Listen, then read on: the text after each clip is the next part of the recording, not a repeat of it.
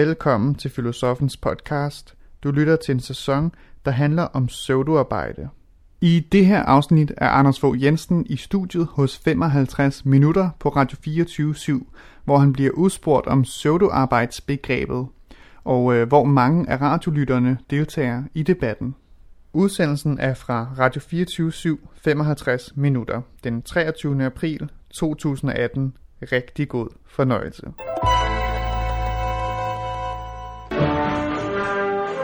Du lytter til Radio 24 /7. Det er den originale taleradio. Velkommen til 55 minutter med Kåre Svejstrup. Er du på vej hjem fra arbejde? Har du et kontorjob? Eller det kan være, du måske er lige ved at pakke sammen nu og lige tjekke Facebook en sidste gang, inden du kører hjem til familien. Så har jeg en rigtig dårlig nyhed til dig. Og det er, at dit arbejdsliv er stort set meningsløst. 100.000 af veluddannede danskere sidder hver dag på kontor og laver fuldstændigt ligegyldigt arbejde. Det mener Anders Fogh Jensen og Dennis Nørmark. De har skrevet en ny bog, der hedder Pseudoarbejde, hvordan vi fik travlt med at lave ingenting. Og øh, jeg vil rigtig gerne her i programmet høre, hvad slags ingenting du laver derude. Send os sms'er ind på 42 600 24 Jeg ved godt, det her det er et rigtigt ømtåligt emne. Det er ikke sjovt at skulle stille sig op og sige, at det man laver er ligegyldigt. Men vi skal høre, om dit arbejde er ligegyldigt. Jeg kan sige, hvis du for eksempel arbejder med uh, human resource, kommunikation, marketing, salg, forretningsstrategi, CSR, compliance, IT, innovation, research and development, supply chain, account management, procurement, learning office, compensation, quality assurance, auditering, branding, revision, shared service, projektstyring, mobility, business development osv. Hvis du laver nogle af de ting, så kan det være, at dit liv er fuldstændig meningsløst. I hvert fald arbejdsmæssigt. En af dem, der har reageret på den nye bog, Pseudoarbejde budskaber, det er en djøffer, der indtil for nylig har været ansat i et ministerium med at være konsulent. Øh, hun er anonym, eller jeg kender hendes navn, vi nævner ikke navnet her i programmet, men hun skriver sådan her i en statusopdatering på Facebook. En af de primære grunde til, at jeg sagde mit job i ministeriet op, var netop mængden af meningsløst arbejde og omstændige processer, som intet gavner eller skaber, men som holder en generation af akademikere beskæftiget. Der er uden tvivl mange vigtige opgaver, som staten varetager. Jeg har heldigvis også haft nogle stykker, men der er uendelig mange selvopfundne overflødigheder. Det har været fantastisk sjovt at prøve, men også skældsættende for mig at opleve, hvad virkelig kvikke mennesker bliver sat til at bruge deres arbejdstid på efter to og et halvt år i centraladministrationen, er den figur i verdenslitteraturen, jeg identificerer mig bedst med, det lille barn fra kejserens nye klæder. Og jeg skulle hilse at sige, at det ikke er en heltefigur på Slottholmen. Ja, så lyder det altså fra en anonym tidligere statsansat, og jeg vil gerne tage temperaturen på det her. Jeg vil gerne have dig til at melde, hvis du tør. Jeg vil rigtig gerne have sms'er fra jer derude af jeres arbejde meningsløst og pseudoarbejde. Lad os lige definere det en gang for alle. Forfatteren skriver sådan her, med pseudoarbejde mener vi et arbejde, der er meningsløst, ikke bærer nogen betydningsfuld frugt eller virkning i verden, uanset om det opleves som virkningsfuldt af dem, der udfører det. Tænk lidt over det, og så send os en sms. Hvilke arbejdsopgaver har du lavet i dag, som ikke giver mening? 42 600 24 7. Du lytter til 55 minutter på Radio 24 /7. Forstå dagens historie på 55 sekunder. Sandsynligvis er du lige nu på vej hjem fra arbejde, eller i hvert fald ved at lukke ned for i dag. Og spørgsmålet er, har du egentlig lavet noget nyttigt i dag? De fleste af os vil forhåbentlig kunne svare ja til spørgsmålet, men ifølge en ny bog, så er der også en del af os, der laver arbejde, som ingen mening giver. Altså arbejde, der ikke hjælper nogen, ikke skaber værdi, og som ikke løser nogen problemer. I en ny bog, Søvdearbejde, hvordan vi fik travlt med at lave ingenting, beskriver forfatterne Dennis Nørmark og Anders Fogh Jensen, hvordan vores arbejdsdag er blevet fyldt med regler, møder og ligegyldige PowerPoint-præsentationer. Men alt det arbejde er faktisk ikke så ligegyldigt, som det kan synes, mener Kurt Claude Clausen, der er professor i offentlig forvaltning. Han mener, at de djøffer, der står bag mange af de nye regler, møder og PowerPoint-præsentationer, faktisk er velfærdsstatens helte. De tanker beskriver han i en anden ny bog, der hedder Djævleyngel eller Guds udsendte. Og hvem har så ret? Vi tager debatten i 55 minutter i dag, og vi vil meget gerne høre fra dig. Føler du dig ramt?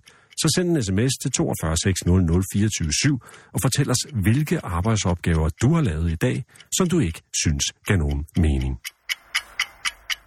Anders Fogh Jensen, filosof og forfatter. Velkommen til.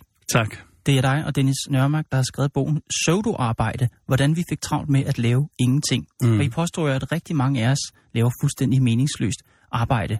Og mit første spørgsmål er, det, hvor ved du det fra? Ja, det ved jeg, fordi jeg har talt. Jeg har dels selv oplevelser af det, dels har vi talt med en del mennesker, og dels øh, så er der rigtig mange også nu, der reagerer på det og siger, at det her, jeg laver, det er øh, mere eller mindre meningsløst.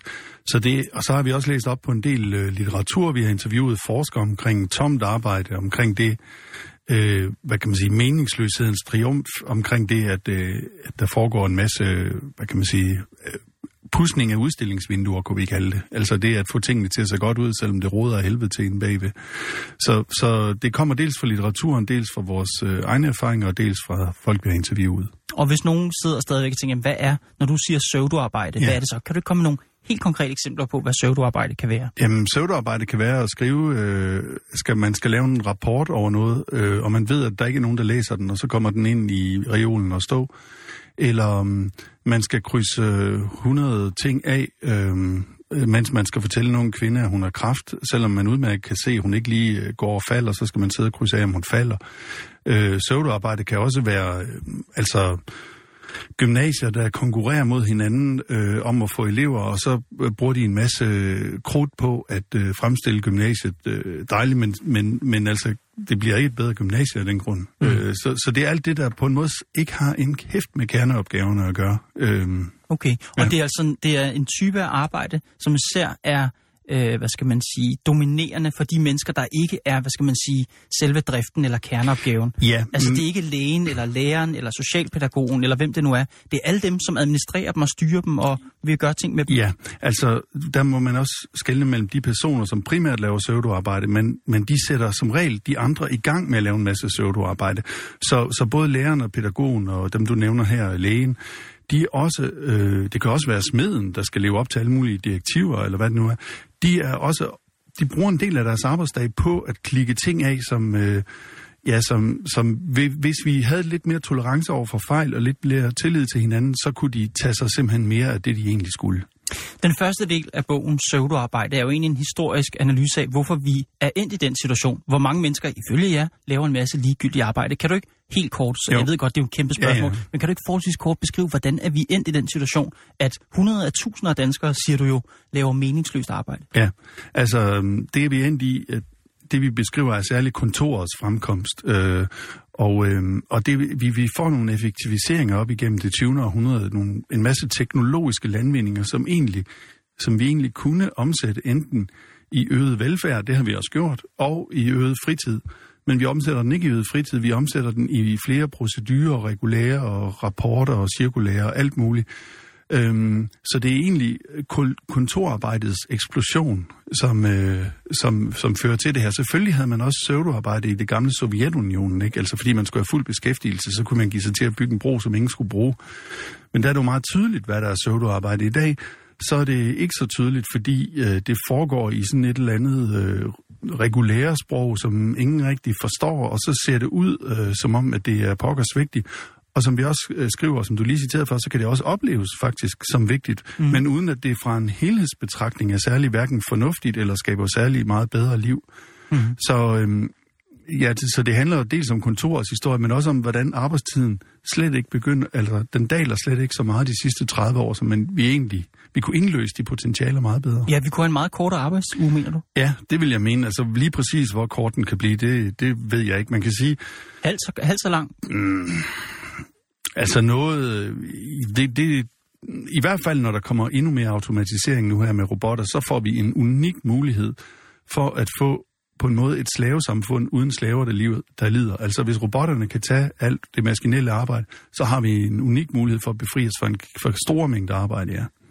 Lige nu har jeg Anders Fogh Jensen i studiet. Han er filosof, og så er han forfatter til bogen Søvdoarbejde. hvordan vi fik travlt med at lave ingenting, som han har lavet sammen med antropologen Dennis Nørmark. Og Anders, jeres budskab og jeres påstand, det er jo, at 100.000 af os, og 100.000 måske af dem, som sidder og lytter med lige nu, deres arbejde er dybest set meningsløst. Det er jo en hård udmelding at komme med. Ja. Jeg tror du ikke, der er mange, der bliver provokeret af det, at du kommer og siger, at deres arbejdslag dybest set sidder du på et kontor og laver noget administrativt og har lavet en eller anden målgruppeanalyse af noget og et evalueringsskema og sådan noget. Altså, dit arbejde er ligegyldigt. Mm, jo, det er, vel, det, det er muligt, at de vil blive provokeret, men sådan er det jo, at man nogle gange må, må ryste træet. Altså som, som Kirkegaard siger om, om spidsborgeren, at når man siger til ham, hvorfor han bor i kælderen og ikke flytter op i bælleetagen af sit eget hus, som han siger, så bliver folk jo som regel sure, og det, det, det er vi sådan set klar til, at folk bliver sure. Det er okay.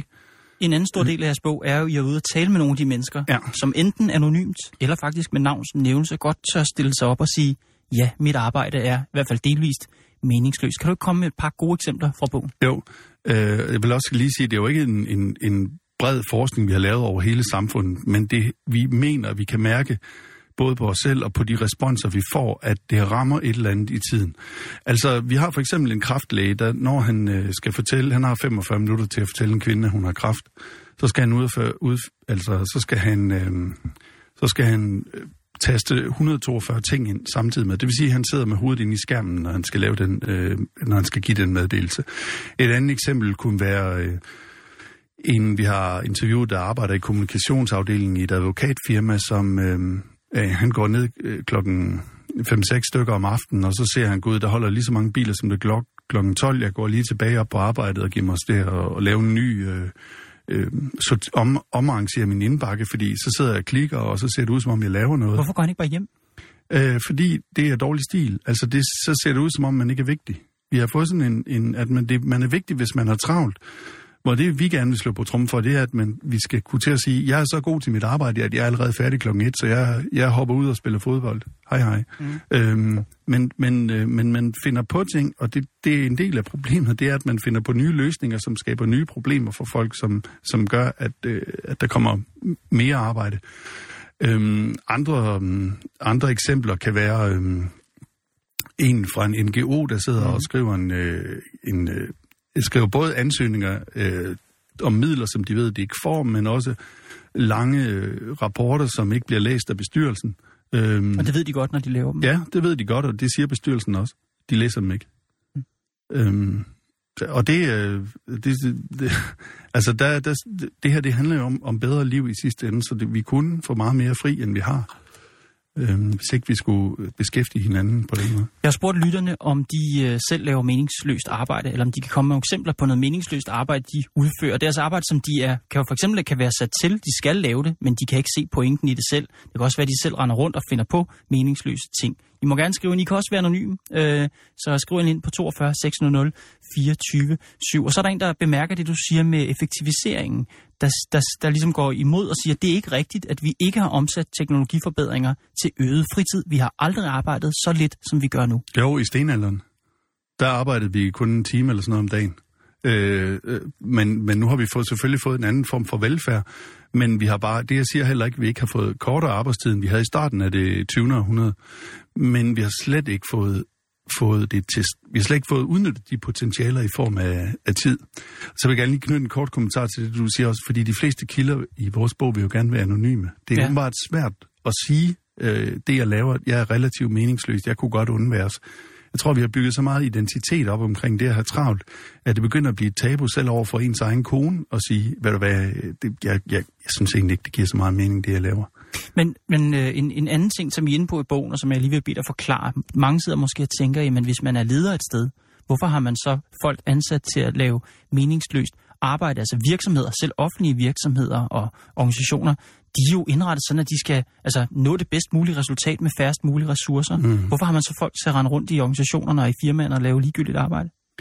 Øhm, det har man af flere grunde. En af dem er, at der er en iboende rationalitet. Jeg vil sige, det er en, jeg skal nok forklare, hvad jeg mener med den. Der er en tragisk rationalitet, som er, at det aldrig er godt nok. Altså ledelse er aldrig godt nok, derfor skal du på flere led- lederkurser. Eller fejlprocenten er aldrig kommet langt nok ned, derfor skal vi have flere undersøgelser i gang. Mm-hmm. Så der er sådan en iboende rationalitet, der gør, at det hele tiden virker rationelt at gøre det her, men det skaber en hel masse øh, ekstra arbejde. Derudover, så er øh, moderne chefer, både det offentlige og de private, de er lidt ligesom øh, teenagepiger. Det vil sige, de løber efter moden. Hvis de har noget over i den anden øh, kommune, så skal vi også have det i vores kommune, eller hvis de har noget i de anden firma, så skal vi også have det. Så de, de er bange for hele tiden at være bagefter, og derfor øh, skal vi hele tiden have fusioner og opgraderinger og være med på det nyeste. Og så er der uendelig mange omlægninger, som hele tiden kræver nye ressourcer. Ja. Øh, du skal høre et lille interview, jeg har lavet. Jeg har ringet til Charlotte. Hun arbejder som laborant, og hun har kommenteret på et opslag. Der har været meget debat om jeres bog her, mm. Pseudoarbejder. Et af dem er den debat, der har kørt på Politikens Facebook-side. Her har Charlotte kommenteret. Hun er ikke enig i, at hun laver meningsløst arbejde. Hun har travlt i laboratoriet med at løse de nødvendige opgaver. Til gengæld skal hun se powerpoints i frokostpausen. Man kan jo godt sidde og høre en PowerPoint-præsentation, øh, mens man spiser en ostemad. Øh, ligesom for øh, effektivisere, fordi at der, der bliver jo bare øh, pukler. Øh, altså Ja. hvis vi så gik til frokost, så gik vi til møde bagefter, jamen så bliver der jo endnu mere arbejde til os, når vi kommer ud fra det møde. Og det er jo heller ikke hver dag, at vi holder møder i vores pause. Øh, men det, det er sådan noget, vi, vi alle sammen er, er med på. Ja. De møder, I har i frokostpausen, hvad, hvad kunne de for eksempel handle om? Jamen, det kan være alt lige fra, øh, nu er jeg bioanalytiker, så kunne det være sådan et øh, bioanalytikermøde, hvor man snakker om forskellige ting i laboratoriet. Det kunne være nogle nye tiltag, maskiner, eller hvis vi skal lave nogle ting, procedurer om, og så videre. Øhm, det, Så- det kunne være sådan noget som det. Ja. Når I holder de her frokostmøder, hånden på hjertet, sidder du så nogle gange og tænker, i virkeligheden, så kunne jeg bare nyde min mad. Altså, det her møde kommer ikke til at gøre nogen egentlig forskel. Øh, ja, det gør jeg da nogle gange, men, men til gengæld, så, så kan vi heller ikke undvære de møder, hvor man så opsummerer forskellige ting. Og det var heller ikke så lang tid, fordi vi holder dem sådan kontinuerligt øh, hver 14. dag. Der, der er en, der hedder Christian, som har kommenteret på dit opslag. Ja, Han skriver, øh, fordi du skriver, du er slet ikke enig. Du kan ikke genkende det her med pseudoarbejde i dit arbejdsliv. Nej. Øh, og, og, og så beskriver du en meget effektiv øh, dag, hvor I simpelthen, altså, I, I bruger simpelthen frokosten til at holde møderne i, og så derudover, så, Ja. så leverer Ja. du hele tiden som, som laborant. Så skriver han tilbage på dit opslag, jamen du er jo også en del af driften, altså den mm. del af arbejdsstyrken, mm. som udfører kerneopgaverne. Du oplever, du oplever pseudoarbejde i form af snubletråde, som lægges i vejen af pseudoarbejderne, hvem de så end er. Men kan du genkende noget af det, han siger, at der er mennesker uden for dit sådan direkte arbejdsliv, som på en eller anden måde propper opgaver ind i dit arbejdsliv, som, som ikke er nødvendige? ja det, altså det kan jo godt nogle gange, hvis man skal snakke om sådan nogle strategier, eller om et eller andet sådan på meget højere plan, der er taget beslutninger om, hvor man sidder og tænker, jamen hvad har det med os at gøre hernede, hvor vi har travlt, og vi har nogle patienter, der skal have svar på deres ting og sager. Øhm, så, så havde vi måske ikke behøvet at, at skulle sidde og se en eller anden fin planche, eller nogle, nogle, altså nogle fine ord eller tiltag, som man jo gør i de fleste, hvad skal man sige, organisationer. Ja, sådan siger Charlotte, der er laborant med studiet, har Anders Fogh Jensen, forfatter til den nye bog Pseudoarbejde, hvordan vi fik travlt med at lave ingenting. Anders, Charlotte her, der må man da godt nok sige, det er med en effektiv arbejdsplads. Selv mm. frokostpausen bliver brugt til PowerPoint-show, ja. ikke? Ved siden af ostemaden. Og så har de en gang mellem noget strategifremvisning, som hun ikke måske Ja. er sin store point i. Men i, i, Det i lyder det store ikke- hele, Ja. så er der vel ikke noget pseudoarbejde i hendes liv. Det Nej, er det- benhårdt arbejde fra morgen Det lyder faktisk ikke sådan. Jeg vil også gerne øh, sige, at hun synes, hun har travlt, ikke? og undertitlen på vores bog er også, hvordan man fik travlt med at lave ingenting. Så man kan jo også godt, øh, det siger jeg ikke, at Charlotte her har, men, man, men der kan findes job, hvor man har ret travlt med at få hakket alt det af, eller opfylde alle de øh, øh, forventninger, som pseudoarbejde stiller til en. Men jeg vil da sige, når jeg hører hendes... Øh, hendes øh, arbejds, beskrivelse af arbejdslivet med at, at, at teste øh, patienter, så lyder det jo ikke som, som særligt pseudoarbejde. Så Nej. det vil jo heller ikke sige, at alt arbejde, der bliver udført, er pseudoarbejde. Nej, men meget det der i administrationen og i styring og alt det der. Ja, og meget af det, der ligesom er inde af administration og forvaltning i de andre arbejdsopgaver, er også noget, som, hvor man kan sige, hvis vi havde lidt større øh, tolerance over for, at shit happens, så, øh, så kunne vi have bedre liv. Anders Fogh Jensen, vi vender tilbage til dig senere i programmet. Filosof og forfatter, der altså har udgivet bogen Søvdearbejde, hvordan vi fik travlt med at lave ingenting. Fodbold FM. Den trivialiteten kan man sige, at den ene sæson er slut, og, og fire dage senere, så glæder man sig allerede til den nye sæson. Radio 24-7's program om fodbold. 6 point, to kampe af Danmark på vej til VM. Fodbold De her klubber, som ligger under den her top 3, de lugter blod. og kun fodbold. Det er kaos, intensitet og, og krig. Han kunne styre det der, og han kunne få ild frem i ham. Fodbold FM Jeg glæder mig til at se, om, om der stadigvæk er noget i, uh, i Wayne Rooney. med Rasmus Dam Nielsen. Vi begynder med et skulderklap og en takling, og så øh, drøner vi ellers derudad derfra. Kan downloades på radio247.dk Nej! Ja, wow. Ja. eller der, hvor du henter dine podcast. Du kan også høre Fodbold FM direkte Det bliver rigtig spændende. hver mandag kl. 21 her på Radio 24 Den originale taleradio. Hej 24-7, jeg er tidligere offentlig ansat. Jeg gik død i tidsregistrering, konsulenter, evalueringsskemaer, møder, kaffe og kage, kontrol, tilsyn, seminar, lean og alt på New Public Management. Godt, at der er kommet fokus på tidsbilledet. Venlig hilsen Paul. Paul.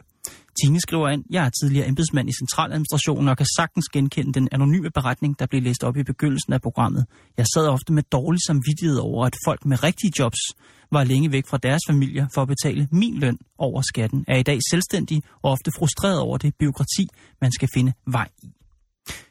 Skriv flere sms'er ind. Er jeres arbejde meningsløst? SMS ind på 42 600 24 7. Kurt Claudi Clausen, velkommen til. Tusind tak. Du er professor i offentlig forvaltning på Syddansk Universitet, og så er du forfatter til Djævleyngel eller Guds udsendte om akademisering, djøfisering og professionalisering af kommunal topledelse. De her 100.000 af mennesker, som Anders Fogh Jensen og Dennis Nørmark mener, laver meningsløst arbejde. Kan du genkende det billede? Nej, det er en vild overdrivelse og, og en fortegning af, af virkeligheden. Der Hvad, er, hvad er der, det, der er overdrevet? jamen, der er ikke så mange, der laver meningsløst arbejde. Og, øh, og selv det arbejde, som man umiddelbart øh, siger, at der forekommer meningsløst, kan godt have en dybere mening mm. og begrundelse. Og du mener, at påstanden om, at djøfferne for eksempel laver og skaber pseudoarbejde, der spænder ben for de medarbejdere, der skaber reel værdi, altså dem, der er i selve en del af driften, eller man skal sige, at den, øh, det simpelthen er forkert. Du mener, det er en direkte hån. Hvad mener du med det? Jamen, der er, jo, der er jo rigtig mange, som simpelthen bare udfører det arbejde, de er blevet bedt om at lave. Altså, politikerne beder om, at, at vi overholder budgetterne i den offentlige sektor, at vi kan redegøre for, hvad det er, der finder sted. At vi sikrer, at vi overholder lovgivningen, og øh, at retssikkerheden er i orden. Og det er jo noget af det, som vi bryster os af, som er adelsmærket, og det er det, som de her medarbejdere er garanter for. Og så skal man altså ikke efter mine begreber bare over en kamp demonisere dem, sådan som man gør i den offentlige debat. Mm. Hvorfor tror du, vi gør det? Det er fordi, det er nemt. Det er simpelthen alt, alt for let at kritisere den offentlige sektor og, og, og djøfferne. Altså, det er nærmest blevet en folkesport i Danmark at skælde ud over den offentlige sektor. Det er et, et dybt paradoks. Okay. Fordi samtidig med, at vi øh, gør os, til, gør os øh, til gode over, over den offentlige sektor og gør offentlige medarbejdere til grin, så har vi den bedst fungerende offentlige sektor i hele verden. Ja. Og samtidig med, at vi, vi øh, demoniserer og stigmatiserer en, en gruppe af højt uddannede medarbejdere, så de, spiller de en væsentlig, altså en nøglerolle i at sikre, at øh, tingene foregår på en ordentlig måde. Og det er Så- simpelthen ikke rimeligt. Så hvis vi kigger på den del af det, der handler om det offentlige arbejdsmarked, altså velfærdsstaten i Danmark, så burde man simpelthen hylde djøfferne som velfærdens helte? Hvis vi ser på det historisk, så er der ingen tvivl om, at de har været med til at sikre os imod det anarki, som vi ellers ville have haft.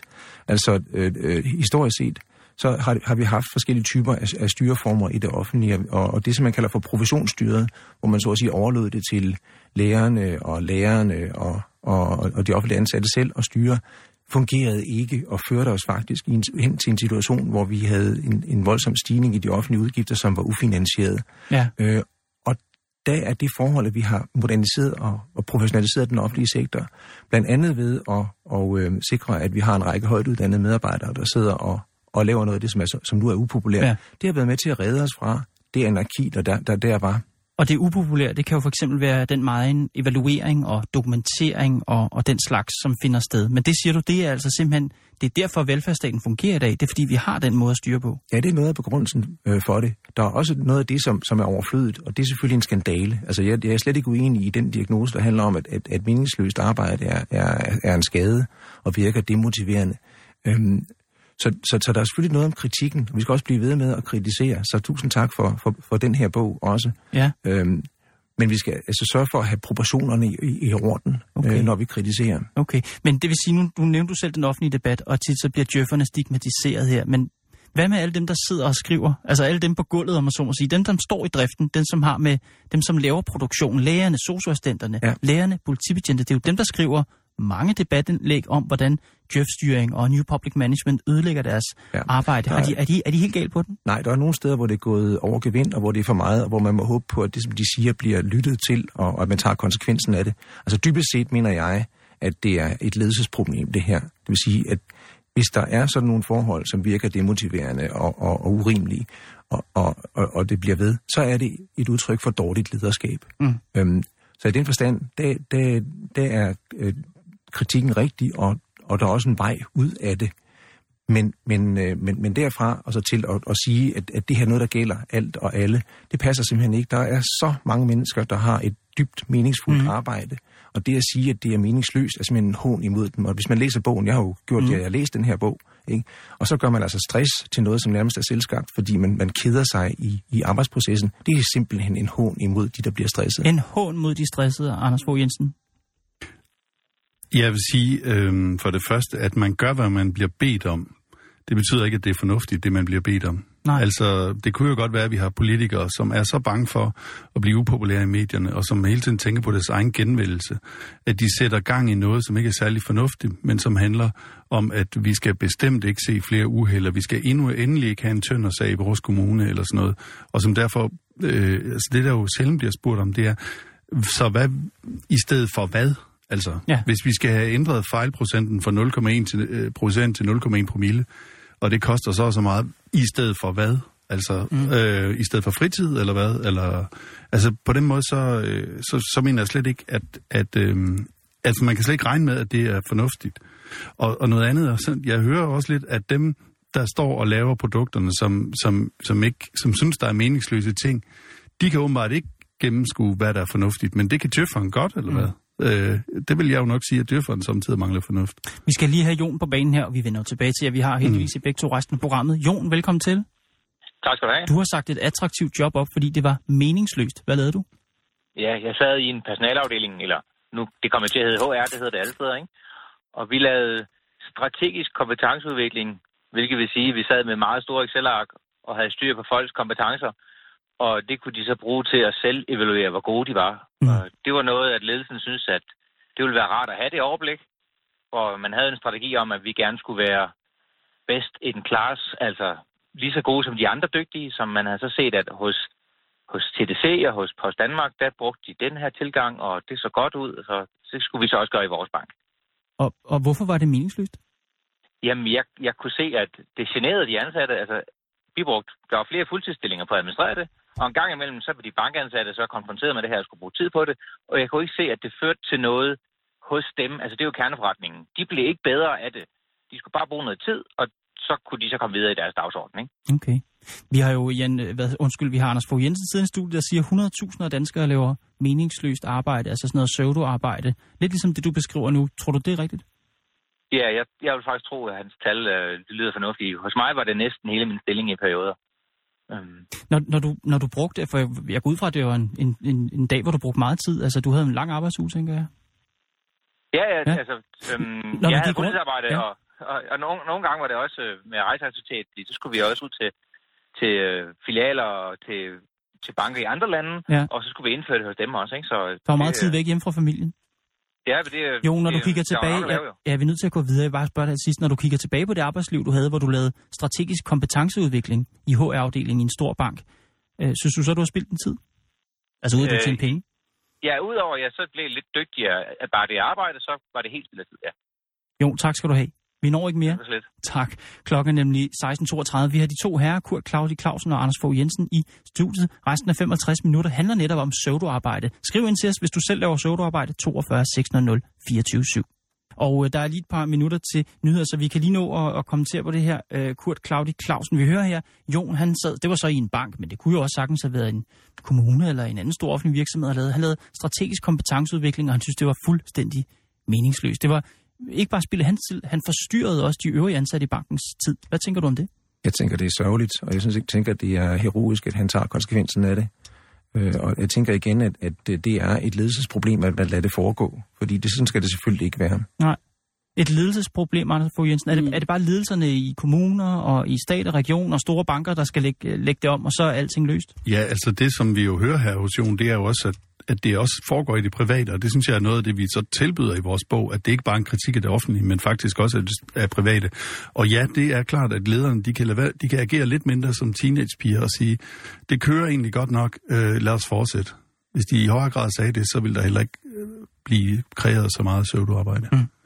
Nu er det tid til nyheder, for klokken er 16.34. Nyhedsoverblik fra Radio 24 Statens topforhandler innovationsminister Sofie Løde er ikke videre optimistisk om de forhandlinger om nye overenskomster, som fortsætter i forlisinstitutionen.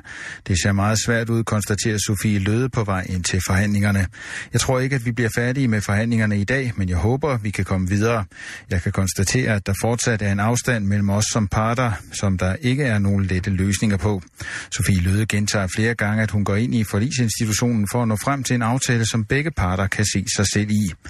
De statsansattes topforhandler Flemming Winter bruger samme formulering, men han mener ligesom arbejdsgiveren, at det ser svært ud. Det er vel åbenlyst for enhver, at det har været svært helt fra starten. Konflikten har hele tiden stået og luret i horisonten, siger Flemming Winter.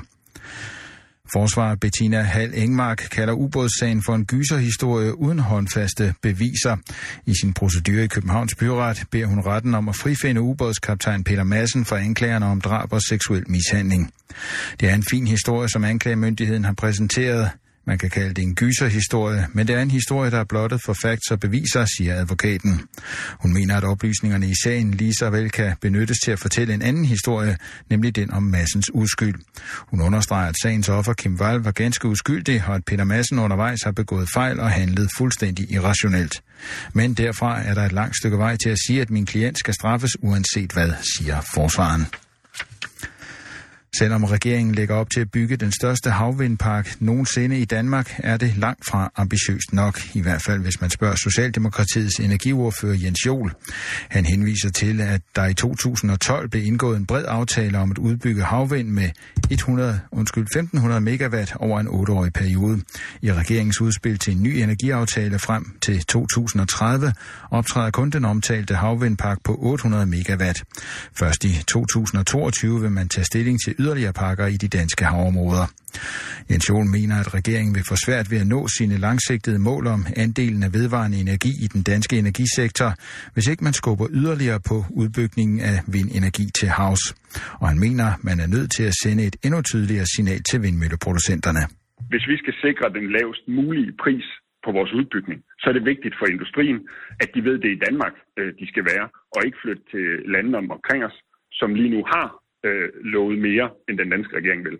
Lidt eller nogen sol og kun enkelte byer. Temperatur mellem 10 og 15 grader. I aften og i nat først mest tørt og til dels klart vejr, men efterhånden mere skyde med en del byer fra vest. Temperaturer ned mellem 4 og 9 grader. I morgen tirsdag kommer der lidt eller nogen sol, især først på dagen, også spredte byer. Temperaturer op mellem 8 og 13 grader. Du lytter til Radio 24 /7. Den originale taleradio. Pernille Gry Petersen, du er djøffer og embedsmand. Du er ansat som fuldmægtig i direktoratet for Kriminalforsorgen. Velkommen til. Tak. Du er jo, hvad kan man sige, du er det, vi taler om i dag. Mm. Du er jo, det er jo dig, vi skal finde ud af, om det, du laver, giver mening eller er meningsløst. Mm. Altså, hvis vi skal tro Anders, så er der 100.000 vis af danskere, veluddannede danskere, der går på arbejde hver dag og Mm. laver meningsløse ting. Kan du ikke fortælle mig, sådan så vi alle sammen forstår det, hvad laver du, når du går på arbejde? Ja, øh, altså jeg vil starte med at sige, at jeg oplever bestemt ikke mit arbejde som meningsløst, øh, fordi så havde jeg sagt op. Ja. Øh, så, øh, så, så jeg, kan ikke, jeg kan ikke helt genkende øh, den del af det. Øh, men i forhold til sådan det konkrete i mit arbejde, altså jeg sidder i, i Kriminalforsorgen, øh, og, og sidder i direktoratet, som er, er det der er en styrelse, så det er jo en del af centraladministrationen. Øh, jeg sidder konkret og har noget med, med myndighedssamarbejde at gøre, øh, som sådan, hvad kan man sige, rent lavpraktisk handler om, at vi skal få øh, myndighederne til at snakke sammen, Mhm. øh, og vi skal lave nogle gode indsatser på tværs af hinanden, øh, så, Ja. vi, så vi sikrer, at, at de borgere, vi har med at gøre, at de kommer, øh, kommer godt igennem systemet på Og, tværs. og hvordan gør du det? Øh, jamen, man kan sige, at min opgave den består i, i to dele. Øh, jeg skal, skal dels lave noget styring, og så skal jeg dels lave noget, noget udvikling. Øh, Og, og styring, jamen det handler jo om, at jeg er en politisk styret organisation, så der er jo nogle krav til de, øh, til de opgaver, som vi løser, og det skal mm. jeg sikre øh, i et eller andet omfang, øh, at det at det også sker. Og det, er det det opgave med at få øh, de forskellige, altså få de forskellige dele af, af det kommunale system til at tale sammen? Er, er det det? Jeg, jeg styrer ikke det kommunale system, men, men kriminalforsorgens del af det, øh, og sikre, at, at vi gør... kontakt til de øvrige myndigheder, ja. det skal du sikre, at, den, at, det, at der Jeg skal medvirke til det. Jeg kan jo ikke gøre det ene mand, men Nej. jeg skal medvirke til det, ja. ja. Nu spørger jeg måske super dumt, ikke? Hvorfor uh-huh. kan de ikke bare selv finde ud af det? Altså, hvorfor kan, hvorfor kan de enkelte myndigheder og kriminalforsorgen ikke selv finde ud af at tale sammen? Hvorfor skal de have for eksempel dig til at hjælpe øh, med, med det? Det kan de også i, i vid udstrækning. Vi har nogle super dygtige medarbejdere siddende øh, derude, øh, socialrådgiver og fængselsbetjente og, og andre typer øh, af profiler, som, som er rigtig gode til at snakke sammen. Men de har jo også en masse opgaver, så nogle gange kan det være svært at navigere i det, øh, og, og derfor har de behov for at blive lidt i retningen af øh, nogle gange, hvad er det, vi skal hvad er det, vi skal gøre, særligt hvad er det, der ikke fungerer så godt. Øh, fordi man kan sige, at den anden del af min opgave består jo i at udvikle. Så det er jo også øh, det er noget med at, at understøtte og, og spotte, hvor er det, at det ikke går så godt. Kan du komme med eksempel på noget, der ikke går så godt, eller som ikke har gået så godt, som vi har gjort noget ved? Altså, øh, jamen, vi har fokuseret på myndighedssamarbejdet i rigtig mange år, og noget af det, som, øh, som, som vi ved har været en udfordring, jamen, det har været øh, vores handleplansarbejde. Øh, udsatte borgere i alle mulige systemer får mm. typisk en handleplan, øh, og de her handleplaner, de indeholder en masse informationer, øh, som vi jo gerne skal sikre bliver, bliver udvekslet på tværs af myndighederne, så vi ikke sidder og laver dobbeltarbejde, for ja. det vil jo være spild af ressourcer. Øh, og, og der ved vi, øh, at der har været plads til forbedring. Vi er også klart blevet bedre til det, men der, der med som, som mange andre områder, så er der stadigvæk plads til, til forbedring. Okay, og, og det er så, noget af det, vi sætter ind overfor. Så et konkret eksempel på noget, der er kommet ud af dit arbejde, det er altså, at de her handleplaner for udsatte borgere, dem er de blevet bedre til at håndtere. Kan man sige sådan? Altså, jeg kan jo ikke øh, direkte konkludere, om det er min indsats, der har medført til det, men, men vi kan da i hvert fald se, at, at der formentlig, øh, at, at noget af det har medvirket til, at vi, vi er blevet lidt bedre til det, ja. Og den måde, I bliver klogere på, har du fortalt mig, det er jo mm. blandt andet, at I laver sådan nogle evalueringer, mm. øh, jeg ved, spørgeskemaer til socialrådgiverne, altså hvor de skal svare på ting, eller det er ikke sådan, øh, hvad kan man sige, afkrydsningsskemaer. Øh, det er ikke sådan kvantitativt. Øh, vi laver løbende nogle samarbejdsmøder øh, mellem kriminalforsorgen og kommunerne, hvor vi, øh, vi beder dem om at udfylde skema. Ja. Øh, det er meget vigtigt, at det her det sker øh, hvad kan man sige, kvalitativt, at vi får en masse tekst ud af det, så vi finder ud af, hvad er substansen i det her. Ja. Fordi, mm, hvad kan man sige, tal kan rigtig mange ting. Der er også rigtig meget tal ikke kan. Okay. Øh, så, så, øh, så vi beder dem om at skrive ned, jamen hvad fungerer i, i det her samarbejde, hvad fungerer ikke så godt? Ja. Øh, hvad gør I konkret i jeres kommune for at få det til at fungere bedre, så vi også kan trække nogle af de erfaringer over? Nu starter du selv med at sige, at dit arbejde er meningsfuldt. Og ja. når det er meningsfuldt, så går ud fra, at du mener, at det er fordi, det faktisk, rent faktisk, ændrer noget for socialrådgiverne og for borgerne. Igen, jeg kan jo ikke sidde og sige direkte, at det ændrer noget for dem. Det vil jeg jo hellere spørge en socialrådgiver om. Nu har jeg godt nok selv øh, baggrund som socialrådgiver, øh, inden jeg fik den akademiske overbygning. Øh, og jeg kunne da se dengang, at der var nogle af tingene, der gav mening. Jeg har helt sikkert også siddet på den anden side af bordet og ikke kunne se, at tingene mm-hmm. gav mening. Øh, og det er jo så der, hvor min fornemmeste opgave øh, i centraladministrationen er at få det til at give mening. Få kommunikeret ud, hvorfor er det, vi gør det her. Okay. Øh, fordi det er komplekst. Anders Fogh Jensen, filosof og forfatter til bogen Søvdoarbejde. Øh, er Pernilles arbejde meningsfuldt? Altså, det lyder jo virkelig meget sådan, og jeg vil sige, øh, jeg skal ikke være overdommer på, om det er meningsfuldt eller ej. Jeg synes, der lyder som om, der er mange meningsfulde elementer i. Der skal grundlæggende være styr på en retsstat, og det arbejde for kriminalforsorgen, synes jeg ikke lyder som meningsløst på nogen måde.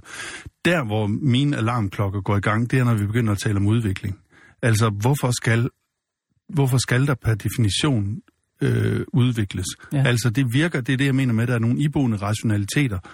Øh, som det, hvis der kan udvikles på noget, så skal der udvikles på noget. Og så bliver der udviklet en ny mm. form for handleplaner. Det betyder, at hvis man er socialrådgiver, så skal man hele tiden forholde sig til, at der kommer nye måder at gøre tingene på. Ja. Øh, og det er der, hvor der kan snige sig pseudoarbejde ind. Øh, det kunne være, at man engang imellem skulle sige, og det kan jeg jo overhovedet ikke vurdere i det her tilfælde, vel? men det kunne være, at man engang imellem skulle sige, lad os bare give dem noget mere tid og nogle mindre... Øh, altså, lad, det, det, det bedste er måske ikke at gøre vores bedste. Det forstår jeg ikke. Altså, hvis vi, hvis vi hele tiden prøver at optimere og ændre forretningsgangen, så, be, så betyder det, at socialrådgiveren hele tiden kommer til at leve i, at det, man kunne i går, det kan man ikke bruge i morgen. Hvad siger du til det, Pernille? Det skal, den hæfter jeg mig lige ved. Ja. At al den her udvikling i virkeligheden er lidt støj for medarbejderne, der egentlig bare gerne vil udføre deres arbejde. Jamen, øh, det kan jeg genkende øh, i en, en vis udstrækning. Øh, det har vi også fået tilbagemeldinger om, at, at kan I nu ikke bare sætte farten lidt ned? Kan vi nu ikke bare få lov at gøre vores arbejde? Mhm. Øh, og og det, er, det er jeg personligt enormt meget opmærksomhed, øh, opmærksom på. Øhm, og det synes jeg også, at vi skal være ydmyge overfor, fordi hvad er det, jeg er sat i verden for? Okay. Øh, det er jo ikke at sidde og opfinde nogle problemer, og det er ikke at, og hvad kan man sige, at, bare komme med en, med en masse opgaver, som ligesom kan legitimere min eksistens. Nej. Øh, jeg er jo sat i verden for både at, at betjene politikerne, men også at sikre en faglig, øh, kvalitativ, øh, Okay. hvad kan man sige, udførsel af Jeg er stadig nysgerrig, Anders Fogh Jensen, på de der 100.000 af veluddannede danskere, du siger laver meningsløst arbejde. Ikke? Altså til politikken, i et interview med Mm. politikken, der siger du følgende. Pseudoarbejdet kan bestå i at lægge snubletråd ud for andre i organisationen. Det ser vi for eksempel, når en personaleafdeling udarbejder tidskrævende kontrolskemaer, som forstyrrer medarbejdere andre steder i organisationen, der rent faktisk laver noget af værdi.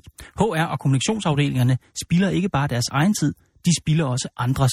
Når Pernille sender spørgeskemaer ud til socialpædagogerne, er det så virkelig en snubletråd? Er det de snubletråde, du mener? Mm, nej, men der kan hele tiden, det er det, jeg mener med, at den her rationalitet, den er tragisk, for der kan hele tiden optimeres, der kan hele tiden forbedres.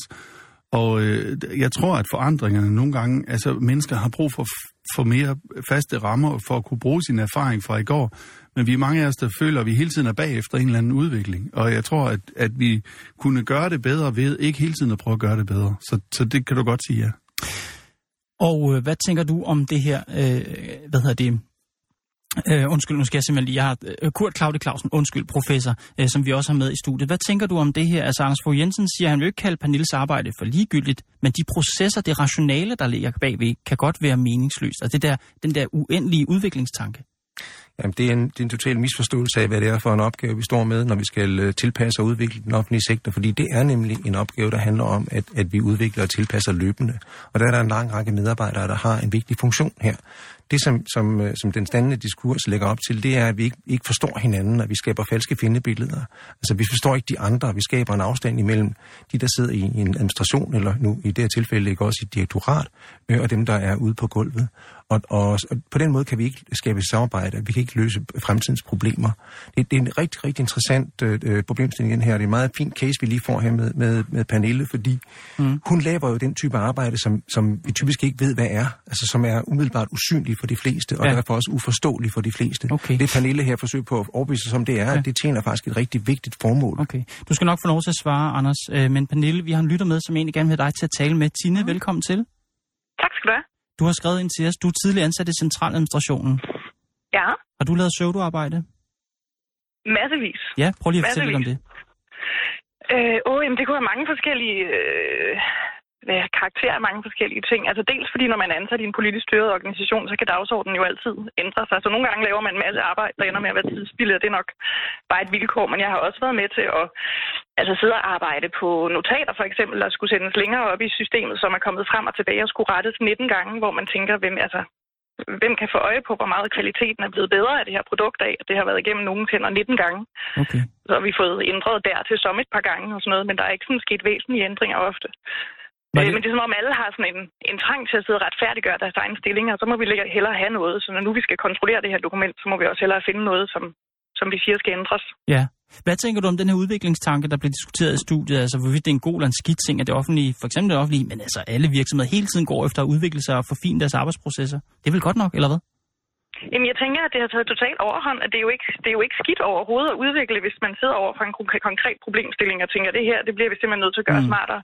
Men jeg oplevede i hvert fald tit, at der blev sat udviklingsprojekter i gang for at sætte udviklingsprojekter i gang. Noget med, nogen havde en mavefornemmelse af, at noget var lidt forkert et sted, og kunne vi så ikke prøve at grave lidt og finde ud af, om vi kunne gøre et eller andet smartere, og så kunne man have en proces på et eller andet x antal måneder, og så Ja. med, at der var ikke rigtig noget. Nå, Okay.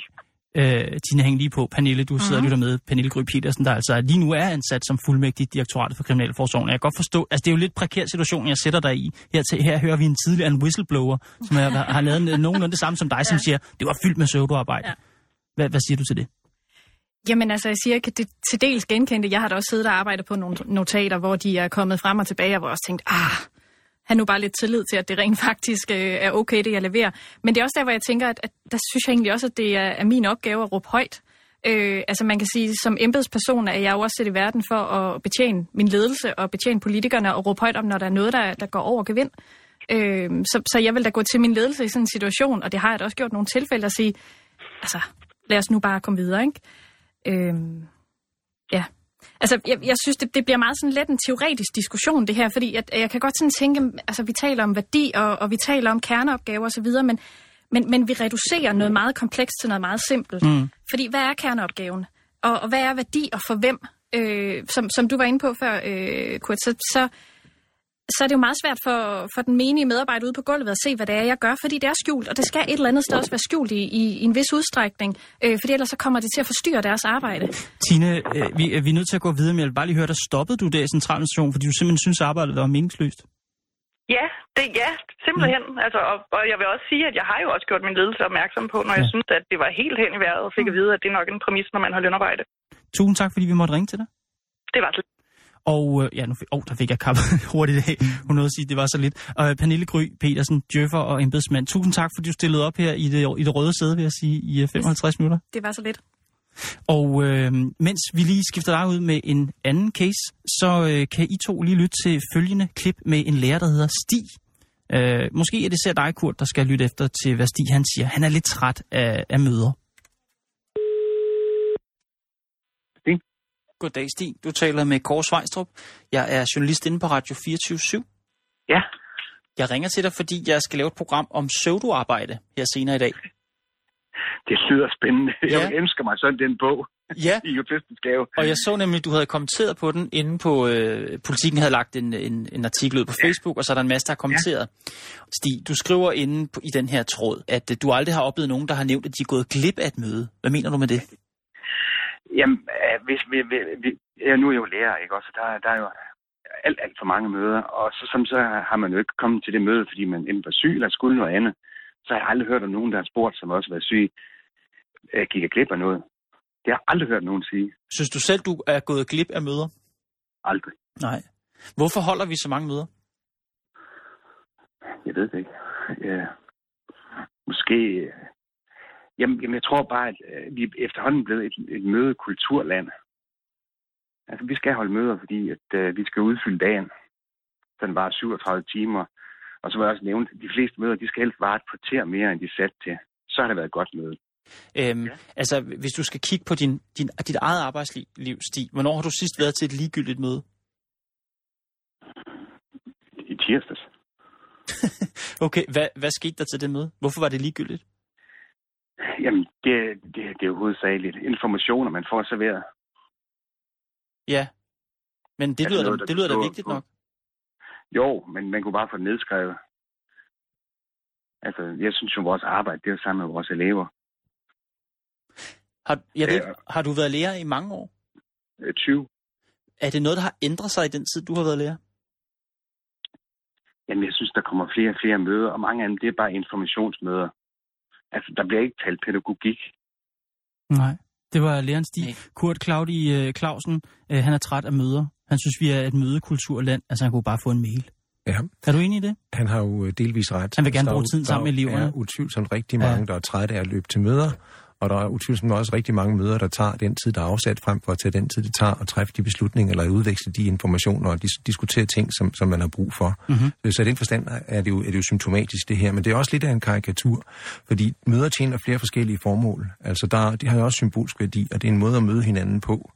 Øhm, så, så, så man kan ikke bare men, sige, at vi ikke skal holde Men du møder. kender så, godt vil- fornemmelsen af at sidde til et meningsløst ja, møde, ikke? det er rigtigt nok, men hvis, Ja. man, hvis man får informationer, så vil, så vil det utvivlsomt være sådan, at man ville være ked af ikke at have fået dem, og man vil måske også sige, at det er ikke nok at få dem skriftligt. Okay. Man skal jo have en mulighed for at råbe sine ledere op. Så det er ikke alt sammen lige absurd. Vi taler i dag om pseudoarbejde. Anders Fogh Jensen, der er i studiet, som er filosof, har skrevet en bog om, at vi har travlt med at lave ingenting. En af dem, som øh, har travlt i hvert fald, det er Jan Nybo Jensen, centerchef for plejehjemmet Sølund i København. Velkommen til. Har du, øh, med egen ord, synes du, du har travlt med at lave ingenting, eller laver du rigtig meget? Ej, jeg synes, jeg laver rigtig meget, og jeg synes ikke, jeg laver ingenting. Nej. Øh, Nu, nu hørte vi lige, lige øh, læreren Stig her, der siger, at han går til mange møder. Han synes egentlig bare, at de er ligegyldige, mange af dem. Har du samme oplevelse? jeg synes, jeg går til mange møder, og øh, der er også møder, hvor jeg tænker bagefter, hmm, hvad, hvad var udbyttet af det her? Hvordan er det, hvordan er det, lige, jeg, hvordan er det vigtigt for min hverdag? Hvornår har du sidst brugt tid på en meningsløs arbejdsopgave? Altså som du ikke selv havde mulighed for at skære fra, som du skulle lave? Ej, jeg, jeg kan måske ikke lige konkret komme på en selv, men jeg kan i hvert fald komme med en meget tydelig en i forhold til øh, den udmeld, eller der er meldt det klippekort ud til plejehjem. Øh, og det er ret mange penge, der skal med ud. Men hvert eneste klip er en halv time. Det er en dokumentationsopgave, som tager fem minutter. Og det er en rigtig ærgerlig, øh, hvad skal man sige, registreringsopgave, for det er faktisk tid, som medarbejderne vil kunne bruge sammen med beboerne i stedet for. Det skal jeg lige forstå. Så hver gang medarbejderne skal bruge en halv time på en beboer? Ja, et, til et bestemt klippekort, det vil sige, det er en aktivitet, er et eller andet, som beboeren Hvad ønsker at gøre. eksempel? Det kan være tur rundt om søen. Ja. Øh, det er dejligt vejr. Jeg kunne godt tænke mig en tur rundt om søen. Mhm. Mm-hmm. Når så man har lavet turen, så skal man øh, registrere det bagefter. Og det kan man sige, det er ikke, fundet på det? Det er en regeringsbeslutning, som hænger sammen med udmeldingen af værdighedsmilliarden. Ja. Øh, og det, det, det er rigtig ærgerligt. Mm. Registreringsarbejde. Hvad siger du, Kurt Claude Clausen? 5 minutters øh, registrering på at beskrive, at man går en tur med en beboer rundt om en sø på en halv times tid. Ja, men det er jo et af de der gode eksempler på noget, som virker absurd, men som altså også har en, en begrundelse. Hvad er begrundelsen, At, begrundelsen er jo, at, at, at den, i den ene ende, at man er blevet bedt om at gøre det, er nogen, som har retten til at bede øh, om, at, at man gør det. Altså, ja, politikerne siger, at man skal gøre noget, og så gør man det. Øh, og i den anden ende er det har også noget, der har at gøre med, at man kan dokumentere, hvad man, hvad man gør med, med dem, man har, har med at gøre. Altså, nu, det er for så vidt både i omgang med de ældre, i omgang med piller, og i omgang med alting. Man skal kunne dokumentere, hvad man gør, ellers okay. så, vil være der, så vil der være et problem. Øh, Jan Nybo Jensen, centerchef på plejehjemmet Sølund i København. Jeg skal lige sige, I er Nordens største plejehjem. I har 400 ældre og 500 ansatte, så det er en stor bækst, du, du leder. Øh, dine sosu-ansatte, øh, dem du er chef for, hvis man spørger dem, hånden på hjertet, hvad synes de så om djøfferne? De øh, har nok et ambivalent forhold til dem. Øh, Det var meget, der skulle lige trække ja, vejret lidt længe der. Ja, øh, der er helt klart nogen, som, som øh, føler sig overbebyrdet af, af dokumentationsopgaver, blandt andet. Øh, og det synes jeg er rigtig ærgerligt, at, at vi er kommet dertil, hvor jeg faktisk oplever, at der er en, en mistillid mellem to grupper, som faktisk er gensidigt afhængige. Øh, jeg er ikke i tvivl om, at øh, djøfferne har rigtig, rigtig meget at byde på øh, i forhold til styring, men også i forhold til, hvordan vi nogle gange kan løse opgaverne bedre, okay. dygtigere og klogere ude på plejehjemmene. Okay, så det er ligesom, det går lidt begge veje. Kan Ja, du det synes mig, jeg da. Okay, kan du så ikke give mig et eksempel på et sted, hvor djøfferne simpelthen har været en gave for driften på plejehjemmet? Det kan jeg sagtens. Øh, mm. Jeg, øh, jeg, jeg tænker, jeg, er rigtig, jeg bliver nogle gange rigtig stolt af både mig selv, men også af mine gode kolleger på plejehjemmene i Københavns Kommune. Vi har faktisk i fællesskab i år øh, formået alle sammen at overholde budgetterne. Og, og det kan man sige, der har været en, tilbage i tid øh, en, en, en udfordring i forhold til det. Fordi der kommer nogle krav og nogle forventninger, så lever vi faktisk op til opgaven, og det synes jeg faktisk er en fantastisk styrke. Og lige præcis det, Anders Fogh Jensen, er jo også noget af det, som Kurt Claude Clausen øh, har beskrevet tidligere, at uden den her styring, så vil budgetterne sejle. Vi er nødt til at have den her professionelle styring. Jeg vil nok øh, stille spørgsmålstegn med, om vi behøver at have så stor detaljstyring, som at hvor- hvorvidt en går rundt øh, om en sø og sådan noget. Men selvfølgelig, der er jo ikke nogen af os, der kan ville, at, at øh, budgetterne ikke bliver opstillet og holdt. Der er heller ikke nogen, ligesom, øh, der er ikke nogen, der vil have, at vi ikke skal leve i en retsstat og sådan noget. Men det, jeg tror, der gør øh, dyrferne så forhatte, og man, jeg vil jo i stedet for at sige, at de er alt for forhatte, spørge om de er for, i hvert fald dyrficeringen, om den er forhat nok. Det tror jeg, det er den her fornemmelse af, at man har, hvad er det, jeg gør? Hvad er det, det bliver gjort til? Altså, jeg, jeg hjælper et menneske konkret, og for enden af dagen, så skal jeg så sidde og hakke det ind og taste ind. Og jeg tror, der er mange, der føler en reduktion af det, de faktisk laver med mennesker. Mm. Kurt Claude Clausen, professor i offentlig forvaltning. Du er ikke enig med Anders Fogh Jensen i omfanget af det her problem med pseudoarbejde, men vi har hørt nogle eksempler på det i løbet af programmet. Du har siddet og nikket, og ligegyldige møder, og måske også noget ligegyldig dokumentation osv. Hvad skal vi gøre ved det? Skal, vi- altså, hvad, hvad er løsningen på det her? Løsningen er decentralisering øh, af ansvar til ledere og til medarbejdere. Hvad betyder det på rigtig dansk? Det betyder, at, at vi giver dem, der sidder med opgaven, ansvaret for det og rådrum til at tage sig af det.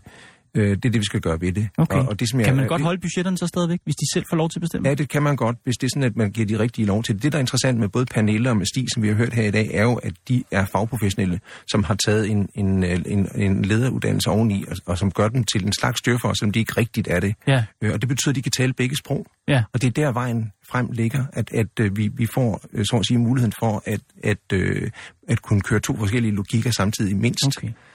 Ja, Anders, det- Fogh, Anders Fogh Jensen, hvad skal vi gøre ved pseudoarbejde? Altså, vi skal, vi skal ikke bare decentralisere, vi- det, det er mere radikalt. Vi skal simpelthen acceptere en større fejlmarken. Der er ting, der går galt, men vi har tillid til, at Jans medarbejdere, de godt kan finde ud af det. Så kan det godt være, at der er 3%, der ikke gør det ordentligt.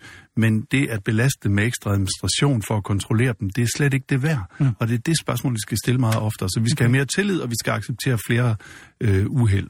Kan vi fyre 100.000 af danskere, øh, som det er i dag? I skriver, der er 100.000 af danskere, som laver meningsløst arbejde. Kan vi ikke bare fyre dem så? Nå, men vi foreslår nogle helt andre ting. Meget lavere arbejdsuge, øh, omdannelse. Der, det kan være, der er mange af djøfferne, der kan blive skolelærer i stedet for.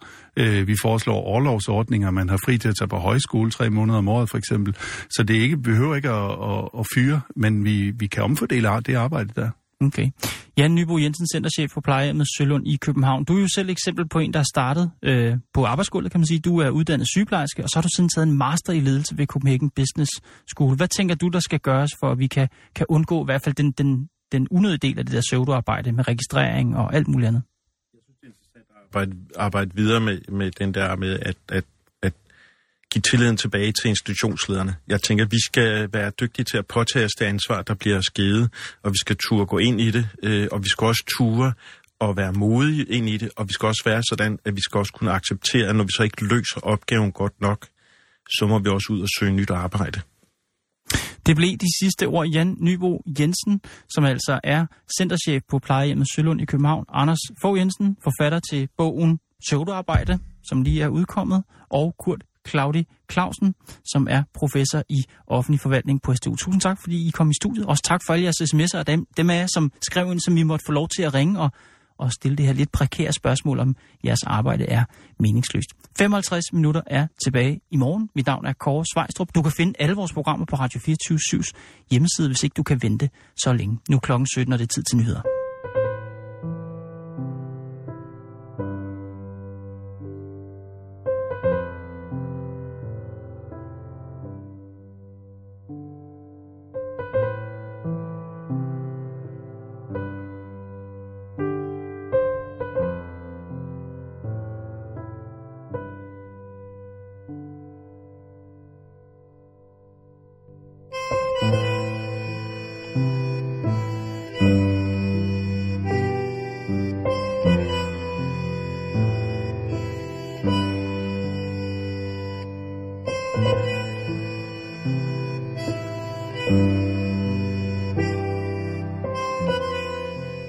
Du har lyttet til Filosofens podcast.